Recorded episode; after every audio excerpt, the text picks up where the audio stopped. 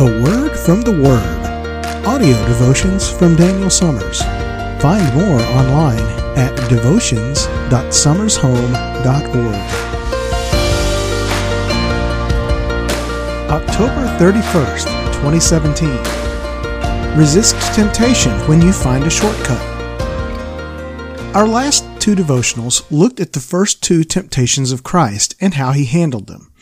Through them, we learned how we can resist when we are weak and when we think we have everything under control.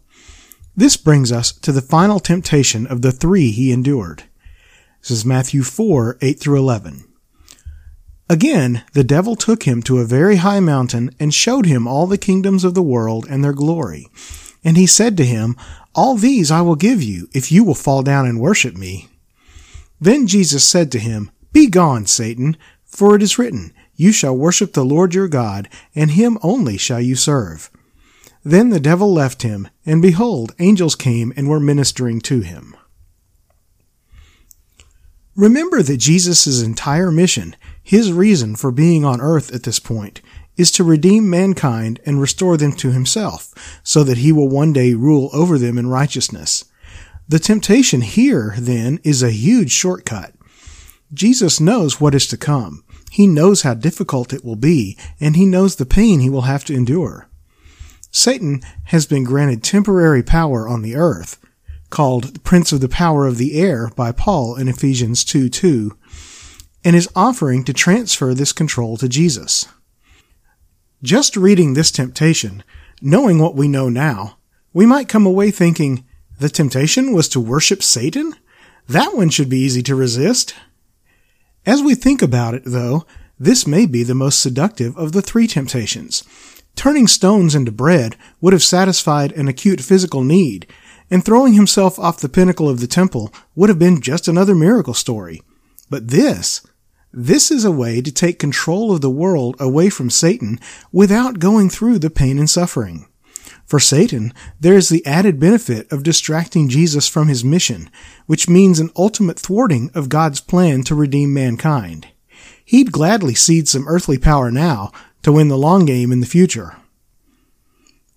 However, Satan miscalculated in this temptation. Jesus' mission was not to come to earth to control it, but to redeem it. Power wasn't the goal, salvation was. Once again, Jesus uses scripture from Deuteronomy to rebuff this temptation.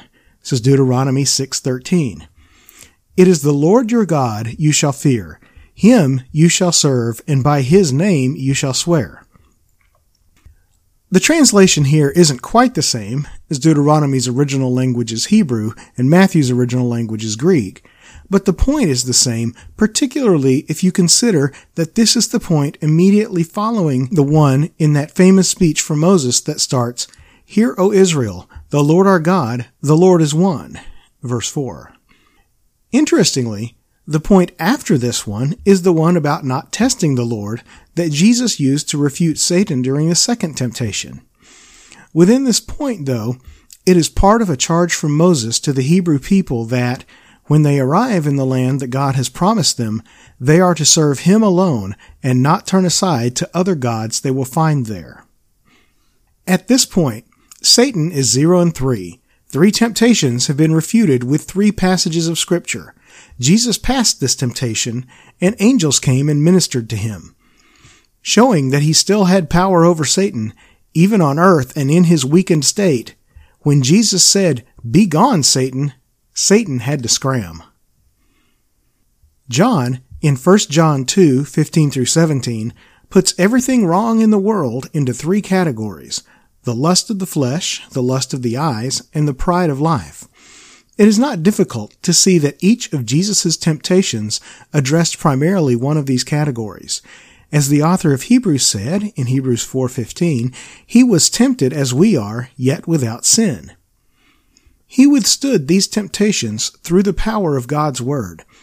As we've seen with the previous two temptations, we must know Scripture if we are going to be able to recall it during times of temptation.